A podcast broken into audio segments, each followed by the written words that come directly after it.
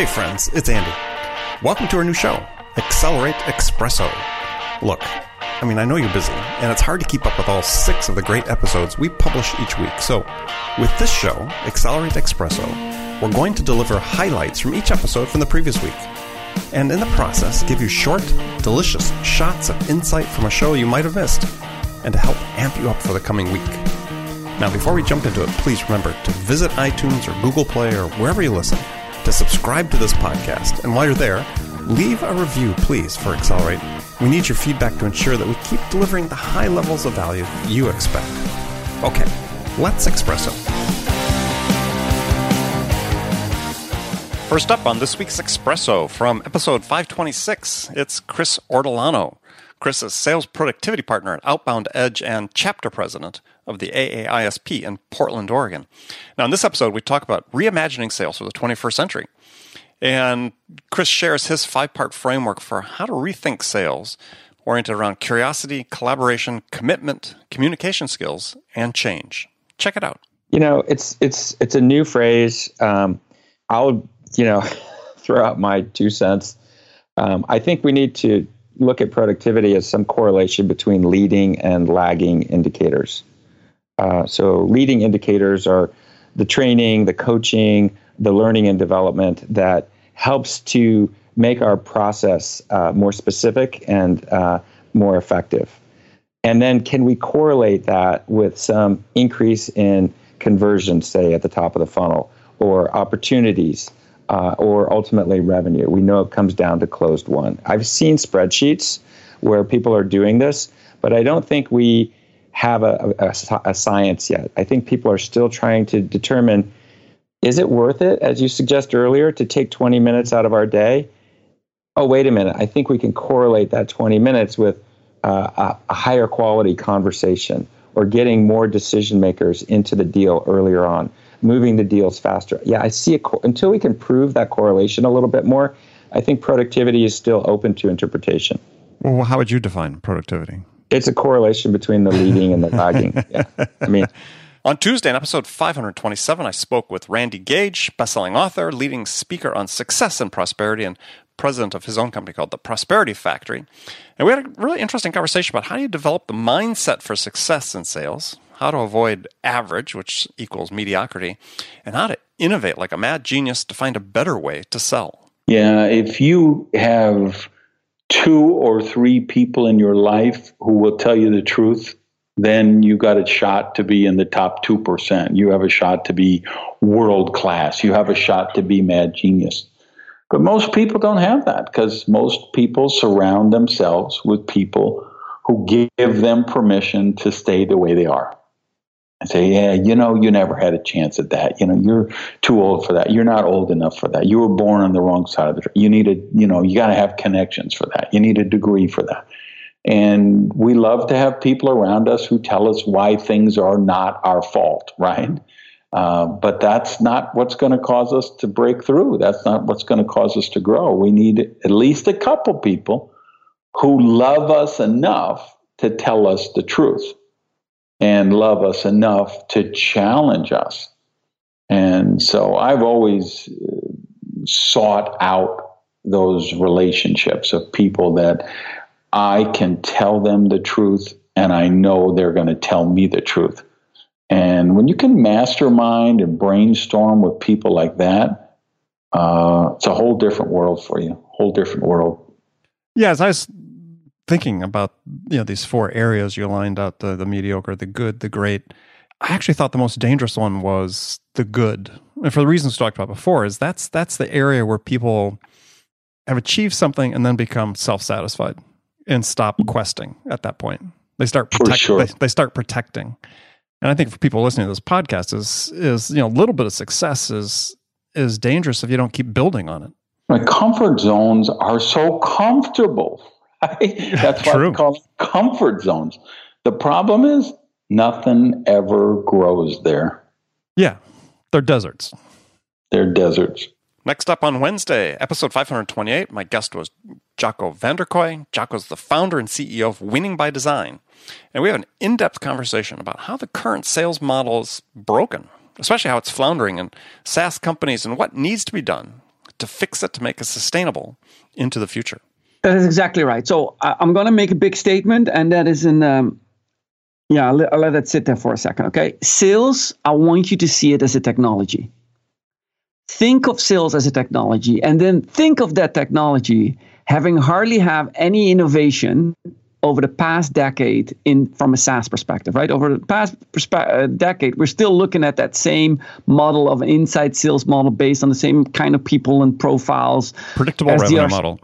Predictable revenue model. Uh, fine for its time, but you know, like the innovation has you know has been lacking since. And so what we notice, and as as um, you know, like we represent a couple of hundred, you know, sales organizations in SaaS that we have worked with. We notice that that persistently fails per today, and we can actually predictively fail it. Again, that's not uh, a jab at at uh, the, the the methodology that was deployed at that point in time. It is just outdated because no longer are people responsive to emails, and no longer are people responsive to the single value proposition of of a capex versus opex model mm-hmm. which was which is the premise of why that inside sales model works. Sure. So today, right, and so that is the the shortfall. So now we need an innovation, mm, you know, and there's nothing out there. Everybody, um, you know, like is simply relying on tools to do the old methodology to use the old innovation more effectively. And to my, you know, to the point is, I think that more tools um, are not having brought us the benefit that we had hoped for till date. Yeah, well, I, I wanted to get into that because I I have long sought somebody to be able to show it to me and say, okay, yeah, here's here's the correlation we have between this infusion of this technology and these tools and increased levels of performance and productivity on the part of sales. And it, as far as I can tell, it doesn't exist.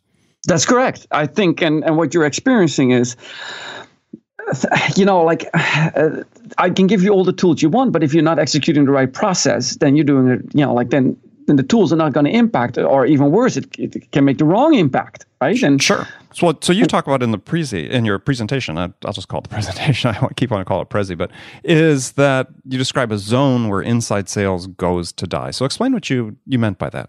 So, what you when you start looking at the math behind SaaS, there is a particular, there is a function or there's, there, there, there, there's a curvature that tells below that curvature, a two-touch sales organization doesn't work. And to give you a, a simple point of view, uh, a two-touch sales organization means that the SDR sets up a meeting, the meeting then gets closed by an AE. Mm-hmm. You know, the customer gets touched two times in this case. What we see in that is that if you're selling below, if you're selling a $5 service, for example, a, a Chrome plugin, that would not make any sense. Something right. like at that low price, we're probably best off buying it online. So at some point in time, it starts to make sense that you generate uh, that you can use a two-touch sales organization to generate revenue.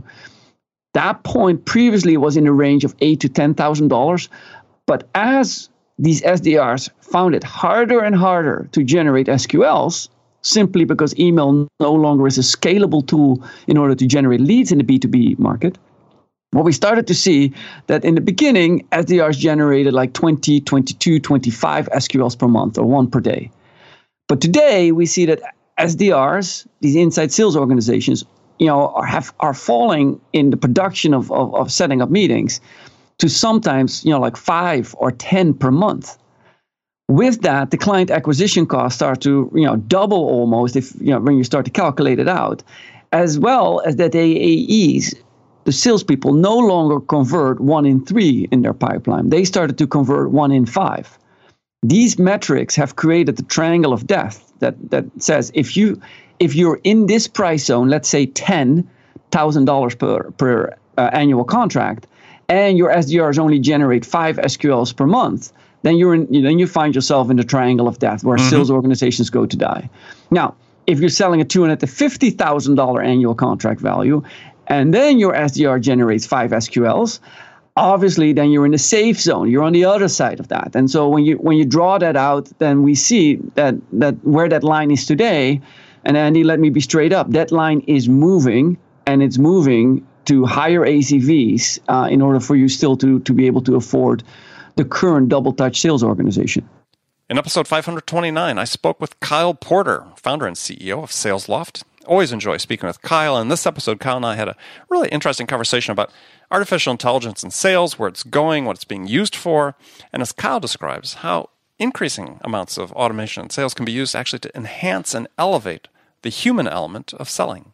Well, I, you know, I'd like to address that, but you know, I'd like to start by talking about the fact that most salespeople aren't spending the majority of their time even connecting with the buyer in the first place. Sure. Right? There's Absolutely. study after study that says that reps spend 60 to 70% of their time not actually selling. Right. And so if you can double the amount, you know, if you could if you could flip that and say that okay, now they are spending 65% of their time actually selling. So now you have a lot more bats, you have a lot more opportunity to improve. And if, if you know all else being equal, give me more time, and I'm going to do you know more time with more people, and you're going to do a better job. So I think before you even start to get into this effectiveness question, is you know how, how can we get more time with them? Because more time is going to equal more you know an improved way of going about it in the first place. Now, once you have that more time, uh, there's definitely, I mean, there's results, right? Did you get the thing that you wanted to get out of it? And uh, and that's the ultimate goal. Uh, but yeah, I've seen I've seen a lot of really neat things where you're, you know, uh, uh, our customers are recording many of their conversations as long as, as it's in compliance with the law.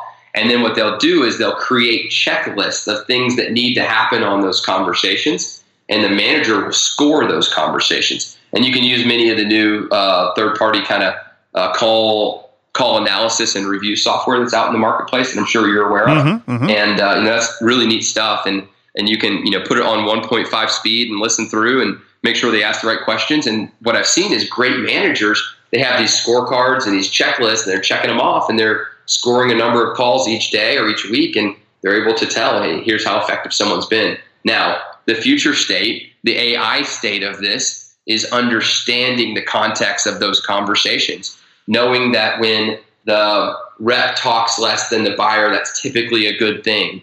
Or maybe it's not in this scenario based on you know previous factors we've Right. seen, but but oftentimes it is right. And we know that if the customer mentions the words uh, you know, pricing a number of times. Maybe at the first call that's a good thing, or maybe it's a bad thing. It's at the last call. But AI would know based on having experienced these things and tying them up with the ultimate outcome. But of course, this is you know some future thinking. I think the best way to look at it is it's not you know back to kind of your first point. AI sales is not replacing the salesperson; it's becoming the salesperson's assistant. On Frontline Friday this week, it's episode 530, and Bridget and I talk about whether buyers benefit from all the sales technologies that have been introduced over the past five years or so. And if not, is that a gap that's really hurting sales productivity? Yet there are moments of interaction. And I think a well run sales process should be in service to the interaction. Yeah. So and that's And- why I would extend that to the technology, right? As I talked about. Why? and the technology and, Yeah. and a well-run process that a rep that knows how to run i'll, I'll give you an example of this that we talked about at um, our sales meeting this week is that we just won th- this company who shall remain nameless right now because we just run, won this deal but they are a um, a very large enterprise customer it's a very strategic win for us um, we were we're a tiny little company out of Tel Aviv. In case anyone's forgotten, we've been around for less than two years. So we're really the kind of the no name in the space and up against some very other big except, they have log a, management companies. except they have a superhero. They do have a superhero. They do. Yes. Have, there is a superhero on our team. Yes, That's yes. true. And I don't know if everybody has a superhero. and the the company also makes a product that's competitive to ours. Okay, in the this customer makes a product that's competitive Yes. to yours. Very interesting. Yes. And we won this deal. And one of the things they said is one of the reasons they won the deal that they cited was the relationship. Mhm. That we were a company that was easy to deal with. They liked the process. We were responsive. We ran a good pro- our, our the sales rep on this is, is stellar. Mhm. But everybody top to bottom all throughout was extremely customer focused. And they said that was one of the key factors. They were looking for partner. And they knew they just they we demonstrated in this process that we were really going to be there as a partner and we were going to show up and we were going to answer the questions and be responsive and all the things you're talking about Finally, this week on episode 531, I spoke with Karl Sakas. He's the founder and CEO of Sakas and Company and author of a couple books, including his latest, Made to Lead. And we had a really interesting conversation about trust, and how to build it with new prospects. And Karl's had several great suggestions about how to build trust by being transparent and communicating your intent at the beginning of your sales cycle. It's good stuff, so check it out. People are scared or, or at least uneasy. You know, if they've hired someone to provide your service or, or buying your products before, you know, maybe it didn't go smoothly. Uh, if it if they did before, it probably didn't because why are they calling you instead of the previous previous person? Uh, or if it's something they've never done before, they may not know what to expect. I, I see this a lot with my agency clients, where ultimately agencies, marketing agencies, tend to be selling something fairly intangible. You know, if you're doing a rebranding and mm-hmm. new brand identity, uh, the agency has an idea of what the deliverables might be. You know, maybe it's a logo, maybe it's a style guide, maybe it's certain other artifacts. The client doesn't know if they're going to be happy with the outcome. Well, you're able to head that off from a client service perspective by saying, we have this whole process set up so that you are 100% delighted with what we create. You get X rounds of revisions to help fine tune so it's exactly what you want. If you want to add more revisions, always welcome to do that. We can discuss that when the time comes. But based on our experience working with firms like you and all of that about their circumstances, here's what we recommend. Thanks again for joining us. Until next week on Accelerate Expresso, this is Andy Paul. Good selling, everyone. So that's it, friends. Another excellent week of Accelerate, the world's best sales podcast. Please take 30 seconds right now, go to iTunes, subscribe, leave a review I personally want to know what I can do to make this an even more valuable resource for you. For our regular listeners, I'll see you bright and early Monday morning. For everyone else, we'll see you again back here next week. Until then, I'm your host, Andy Paul. Good selling, everyone.